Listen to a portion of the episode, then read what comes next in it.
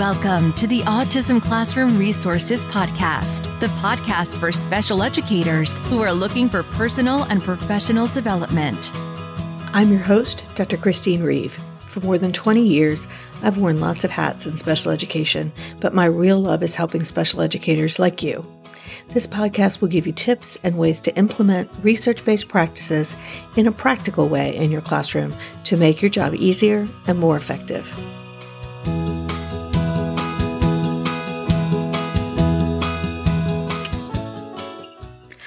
Hi, welcome back to the Autism Classroom Resources Podcast.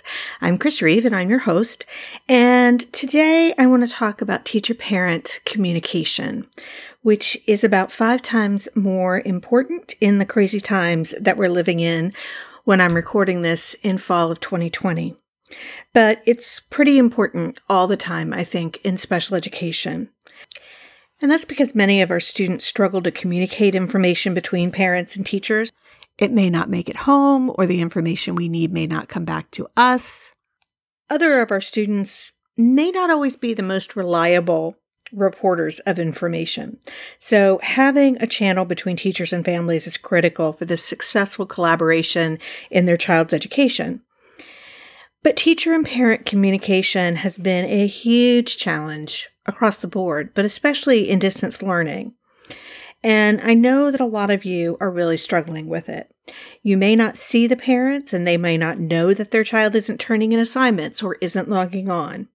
Or you may be having difficulty getting information from the families about what they need in order to facilitate their child's program. But even in the classroom and in school building, building relationships with families is a critical part of our job. Our students make better progress when their teachers and families work together. And to do that, both teachers and families need information about what is happening with the students in each setting. So in this episode, I've got three ways that can help you easily, efficiently, and effectively communicate with families, and hopefully to get the information back from families as well, because we know that communication needs to go both ways. Some of the cl- characteristics I look for in a communication system, because you know I love a good system, include ease, efficiency, and usefulness. It has to be easy to use without taking a ton of time. Could you keep a running log of everything the student does at school?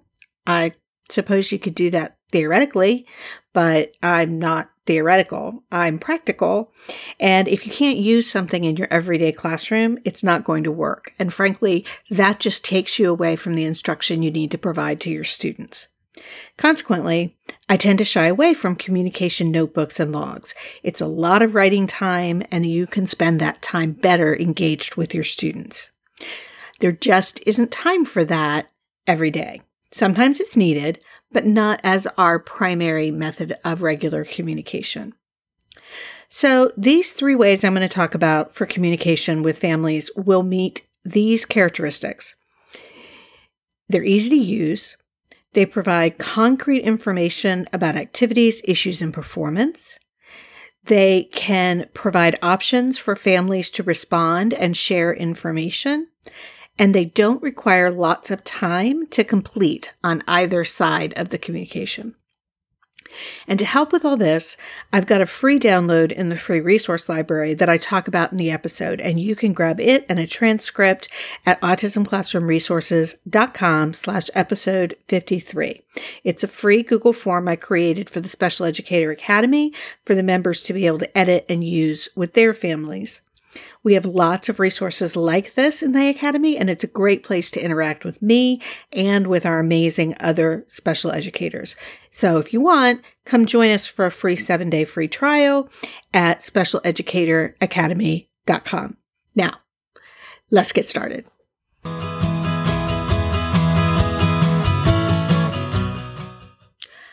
So the first method I want to talk about for communication with families is structured home notes. Um, I like home notes that have checkoff systems for different activities, and they can be personalized for the families and the information that they want. And I like them for a variety of reasons. I have some in my store. You can find them in the blog post for this episode. You can find a link to them. I have them for all different ages, but I like them because they're concrete and they're positively stated. Um, It's a checkoff system that you can always add information to. But one of the things I really like about a checkoff system is that the paraprofessionals can complete it when they're with the student, and that gives you information, but you read over it, review it, and send it back to send it to the parent. So the note is still coming from the teacher. Um, I also really like that it's concrete about specific skills. So sometimes families want to know how much their child ate at school. So a checkoff of I ate nothing, I ate a little bit, I ate most of my lunch, I ate none of my lunch.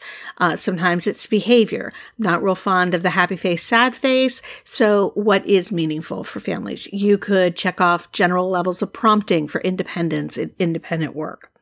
So I like the fact that the information is concrete, and I like the fact that it's specific but positively stated. What did they do instead of what the problems were? That means that I know I'm sending positive information home, as well as things that families need to know that aren't so positive. The other reason I really like them is because the sections serve as good reminders to the teacher about what the student needs to bring to school, and remembering to tell mom and dad about that, what the mom needs to email you, um, making sure that you remember to tell them what special they went to and how it went today, and things like that. Now, the ones that I have in the blog post can be edited.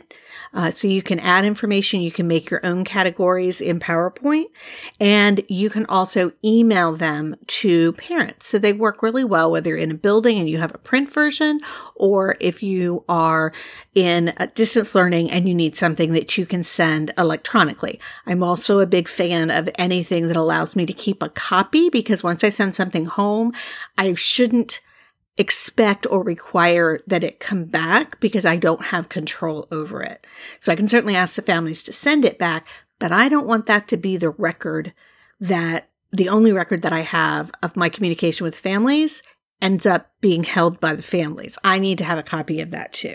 I also like adding picture cues, which these sets have, so that students can learn to talk about their day, and it gives the parents a picture cue to cue them to talk about what happened in music today and things like that. There's also a page to get information back from families, and I think that's an important component. No, not every family does it. No, they don't do it every day. I wouldn't necessarily expect them to do it every day, but I do get more often I get communication back from them than I would if it wasn't there. And it's things like, where, how did you, how did they sleep last night? What did they watch on T V? Did they have visitors? Because that allows you to build your conversation with the student if you know what's happening. And that can also go back and forth by email. The second option is to use something like Remind or other management systems like ClassTag. Remind just happens to be one I'm most familiar with. Remind is a text system.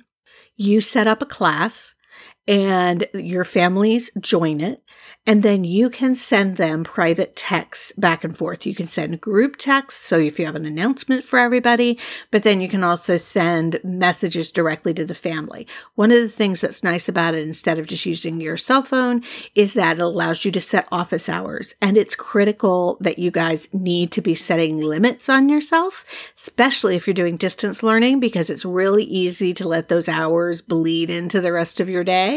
And while I am all for being available to families, you have to set boundaries. Everybody has to set boundaries about when they can respond to things. It allows you to set up those kinds of boundaries and let the families know ahead of time when you will respond.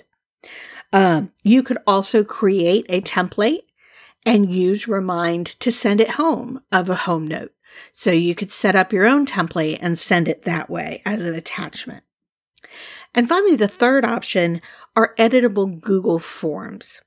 These offer a really easy online way to send home information about the classroom and to ask for specific feedback from families. Now, at autism classroom resources dot com slash episode fifty-three, I do have a free Google Forms survey for you. It has three simple questions because if you're going to ask parents to respond, do not overwhelm them with too many questions. So I limited it to three, which is my new magic number. So it's designed to get information from families about what's working and not working in distance education, how their family is doing, uh, and what struggles they're having. And I think what's going well is also in there. And I think that all of that is important with everything else that's going on in our world. And you can create your own Google form. You can take that one and edit a Google form, and you could use it to send information home as well as get information back. So maybe once a week, you want to know, what did they do this weekend? Or what are your plans for this weekend? So that you have something that you can build conversation to talk to your students. So Google Forms can be a really good structured way to get information from families quickly and easily without having to make contact by phone, which is sometimes hard when your schedules don't jive. By making it a form instead of just an email, though, you could use a rating scale where you just check off the box.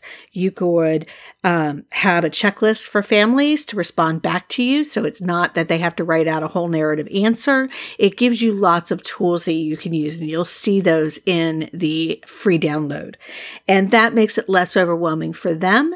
You can also make it structured in the form that you send home so that you're regularly giving positive information and giving the type of information you want to make sure that you touch base with them on each day or each week. And you can also ask families how often they want communication. I haven't really talked about that a lot, but some families will say, I'd rather have more information weekly than little information every day. So that may also make sense for some of your students. The other thing that's good about Google Forms is that just like with the structured home notes, your paraprofessionals can complete it. They could complete it on their devices. You can then check over it. Ask any questions that you need. You know what information's going home. And again, it gets sent from you. The reason I think that is important is A, the teacher is in charge of the classroom, but you're not with the students all the time. And that means you've got to get information from paras, but you don't want to be blindsided from it by information that family members get directly from paras. That information needs to go through you so that you can address it. Otherwise, you don't have that opportunity. So those are three ways that you can make your regular communication with families productive, positive, and less overwhelming, I hope. Um, I think it's really important that whatever you're using, it's positive, it is clear, and it is concrete information rather than just good day, bad day, because it doesn't really tell you what that means. So being as specific as you can without spending long amounts of time in writing is the sweet spot that you're trying to hit. I'd love to hear about what you're doing for communication. If you're an educator, hop over to special educators connection dot com, answer the questions to join our free Facebook group, and share there. Um, and you can grab a transcript and information about the home notes that are in my stores and the free copy of your Google survey at autism classroom resources dot com slash episode fifty-three. And finally, I would really love it if you would just take a moment to leave me a review on your favorite podcast app to get resources and ideas sent out and attract other educators who can benefit from this across the country. And of course, as always, thank you so much for your time and for everything you do. I hope to see you again next week.